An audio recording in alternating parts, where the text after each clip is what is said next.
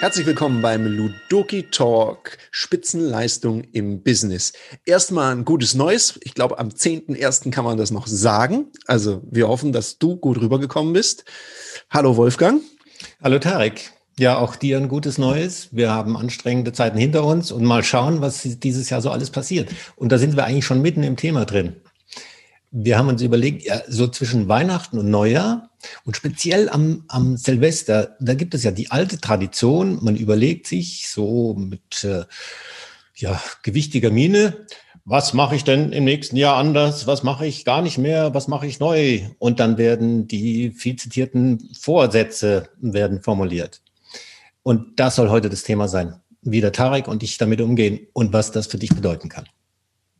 Ja, Wolfgang, dann welche Vorsätze raus. hast du für 2021? Ah, jetzt warst du schneller als ich. Wolfgang, tatsächlich, das ist so keine. Wie? Ich weiß nicht, ich, ich, ja, ich, ich, ich konnte da noch nie was mit anfangen, mit Vorsätzen fürs neue Jahr, weil ich glaube, wie sage ich's? Du weißt es, ich bin, glaube ich, äh, Tarek Ungeduld Abulela. Also Geduld ist jetzt wirklich nicht meine allergrößte Stärke. Und wenn ich das Gefühl habe, ich möchte was ändern und überzeugt bin, das zu tun, dann mache ich es gleich.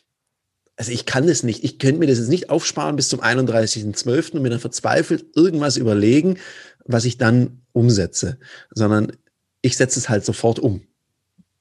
Gibt ja, gibt ja diesen alten Spruch, oder? Umsetzen schafft Umsatz. Und ja, so ist es. Und wenn ich von einer Idee überzeugt bin, dann probiere ich die aus.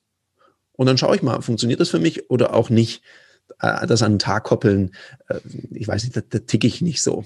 Was waren denn deine Vorsätze? Ja, ich beantworte es gleich äh, vorher. Äh, das ist das, was mir dazu einfiel. Äh, statt Vorsatz heißt beim Tarek halt Umsatz.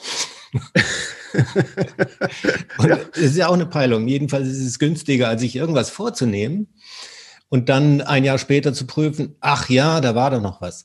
Und das mache ich eben auch nicht. Also da bin ich dir ganz ähnlich. Ich habe keine Vorsätze, ich habe auch keine Wünsche. Ich wünsche mir nicht was. Ich bin ja äh, lange mit einer Spanierin verheiratet gewesen. Da gibt es eine schöne Tradition an Silvester. Man hat äh, zwölf Trauben. Du weißt es, Tarek. Du bist ja, ja auch gerade noch, während wir das aufnehmen in Spanien. Und bei jedem Gongschlag nimmt man einer dieser Traube in den Mund. Und wenn man sie zerbeißt, wünscht man sich was. Und dann frage ich immer, ja, neben dem Traubengenuss ist da noch irgendwas dran? Ich glaube es einfach nicht, dass Wünsche helfen, eine Realität zu kreieren, die dementsprechend, was wir uns vorstellen. Da finde ich auch, entweder ich mache es oder ich lasse es. Aber ich deponiere solche Sachen eben auch nicht irgendwo im, im Nirvana oder sonst wo. Da passiert das vielleicht sogar, wer weiß, vielleicht habe ich da Unrecht. Nur, was nützt mir das, wenn es in 300.000 Jahren passiert? Dann ist zwar der Wunsch erfüllt, aber ich habe nichts davon. Deswegen heißt das für mich, ich mach's oder ich lasse es. So einfach. Jetzt muss ich mal fragen, hast du das mal probiert mit den Trauben? Weil die Gongschläge sind ja relativ flott. Hast ja, ja, ich habe das Dinger da reingeballert. ich war zwölf Jahre verheiratet, also weißt du jetzt, wie oft ich das probiert habe. Man, man lernt das natürlich danach. Ähm, jetzt ist es halt so, in Spanien ähm, sind ja Silvesterpartys auch nicht gerade das ruhigste Fest des Jahres. und so. da wird auch äh, mal ein bisschen gebechert und mit Alkohol geht's besser. Mein Learning. Okay, gut, dann, dann werde ich da Probleme haben mit, weil ich habe das auch schon mal probiert, diese zwölf Trauben. Und ich, ich esse ja tatsächlich manchmal auch zu schnell. Aber die zwölf Trauben in der Geschwindigkeit ist schon, muss auch ich mich anstrengen. Was gibt's denn noch, was du jetzt für dieses 2021 dir nicht vorgenommen hast als Vorsatz? Also du sagst ja, du bist nicht der geduldigste dieses Planeten. Ja, willkommen im Club. Und dennoch schätze ich mal, gibt es etwas, was dich vorantreibt für das, was, was jetzt gerade so ansteht. Wenn, wenn du mal den Rückblick nimmst und auch eine Vorausschau machst, dann kündigt sich das ja schon an, was demnächst auf deiner Agenda steht. Ja, also wenn ich so 2020 Revue passieren lasse, glaube ich, ist es ein Jahr. Das war ein anspruchsvolles Jahr, das ist richtig. Das hast du ja auch schon so angeteasert. Und gleichzeitig ist es auch ein Jahr, in dem wir, in dem ich wahnsinnig viel gelernt habe und gemerkt habe, dass Dinge gehen, wo man vorher überhaupt nicht geglaubt hat, dass die möglich sind. Das eröffnet aus meiner Sicht neue Geschäftschancen, neue Businessfelder, ermöglicht auch nochmal einen ganz andere Transfersicherungen in den Seminaren. Und ich freue mich da tatsächlich drauf, dass so diese neuen Dinge jetzt so fest verankert beziehungsweise so integriert sind in unsere normalen Seminarkonzepte. Ich freue mich auf viele Hybridkonzepte. Ich freue mich auf die Themen, die wir online spielen werden. Zum Beispiel unser Ludoki Online, wie es da weitergeht. Und wir haben ja gesagt, wir werden noch ein bisschen stärker ins Thema Marketing eintauchen. Und auf die Sachen freue ich mich sehr, gemeinsam da mit dem Netzwerk noch weiter zu wachsen und tolle Angebote, die wir jetzt hier im Petto haben, noch mehr nach außen zu tragen. Das wird so das Hauptthema für 2021 sein. Ja, bei mir ist es ein bisschen anders. Das wissen die Leute, die uns kennen. Bei mir fokussiert sich das, was ich tue, auf, auf wenige. Und ich glaube, so das Thema ja, Zeitqualität hat eine höhere Priorität. Also die Zeit, die mir zur Verfügung steht, für das einzusetzen, was mir persönlich wichtig ist und was möglichst viele Wirkungen erzeugt für die Menschen, die unserer Idee zu, zugetan sind. Da gibt es einiges Neues, äh, was wir spätestens im März, einige werden es schon noch ein bisschen früher erfahren, äh, kommunizieren werden, auch auf diesem Kanal. Da verbinden sich dann Geschichte und Zukunft auf eine, ja, sagen wir mal, magische Weise. Um ein bisschen einen kleinen Spoiler rauszulassen. Ja, anteasern kann man ja immer ein bisschen neugierig machen. Dann sind uns die Hörer bis äh, März zumindest mal sicher. Ja, ja, ich habe neulich auch äh, einen Kommentar gelesen auf, auf äh, unser unseren äh, Talk vor ein paar Wochen. Und, ja, das ist gemein, jetzt hast du gesagt, dass da sowas kommt, aber jetzt lässt du die Katze nicht aus dem Sack, jetzt muss ich so lange warten und du weißt doch auch, Geduld ist auch nicht mein, also wir haben offenbar einen Club der Ungeduldigen. Ja. Und das gehört irgendwie auch dazu, also auch neugierig, neugierig zu sein auf das, was da kommt und sich überraschen zu lassen. Und nochmal zurück zum Thema Vorsätze. Wenn ich mir sogenannte Vorsätze äh, in den Kopf rein tue, dann erzeugt das ja auch so einen Bewusstseinsfokus. Und wenn ich den dann habe, also so in Richtung schneller, höher, weiter, mehr, besser und solche Sachen, dann geraten eben die anderen Sachen, die auch passieren könnten, vielleicht noch viel spannender sind, aus dem Fokus. Die habe ich dann nicht mehr auf dem Bewusstseinsschirm. Und vielleicht ist auch so ein Nachteil von diesen, von diesen Vorsätzen. Ich habe die Neigung, ja, so eine 360-Grad-Perspektive einzunehmen. Einfach zu spüren, was braucht denn das jetzt gerade für mich und für andere und zu merken, wo kann ich wirken und wo kann ich etwas beitragen. Ja, und ich glaube, es spielt ja noch eine Rolle bei, eine, eine wichtige Rolle bei den Vorsätzen. Du hast es so schön erst letztens in einem, ich weiß gar nicht, in, in, ich, ich meine, es war in einer, in einer Trainerausbildung. Da haben wir über das Thema Komfortzone gesprochen. Und du hast so dieses Beispiel gemacht, dass manche Leute einfach zu weit aus der Komfortzone herausspringen. Und ich finde manchmal, wenn ich dann höre, was jemand alles für Vorsätze hat, das ist dann so eine ellenlange Liste. Und du beobachtest es, also ich beobachte das sehr genau in den Fitnessstudios, sofern sie dann wieder ab Januar, Februar wieder öffnen dürfen. Oder die Leute, die da mit Sport anfangen. Und plötzlich ist das alles voll und jeder fängt mit Sport an. Das hält dann so ungefähr zwei Wochen an und dann hört es auch wieder auf. Weil ich glaube, manch einer überfordert sich dann auch mit dem, was er alles ver ändern möchte. Weil wir Menschen sind ja nicht so veränderungsfreudig oftmals. Und plötzlich machen wir so alles auf einmal und das überfordert das System einfach. Und darum glaube ich, ist dieses, wenn ich von einer Sache überzeugt bin, was ist dann daran besser, erst in einer Woche damit anzufangen? Ja. Oder so diese vorgeschobene Entschuldigung, die ich manchmal höre, das höre ich manchmal von Vertrieblern, wenn ich dann mal XY als Produkt habe oder wenn ich dann mal mein eigenes Vertrieb habe oder wenn ich dann mal in der nächsten Provisionsstufe bin. Und ich glaube, dass da eine ganz große Gefahr ist, weil wir gewöhnen uns ja an ein Tempo auch.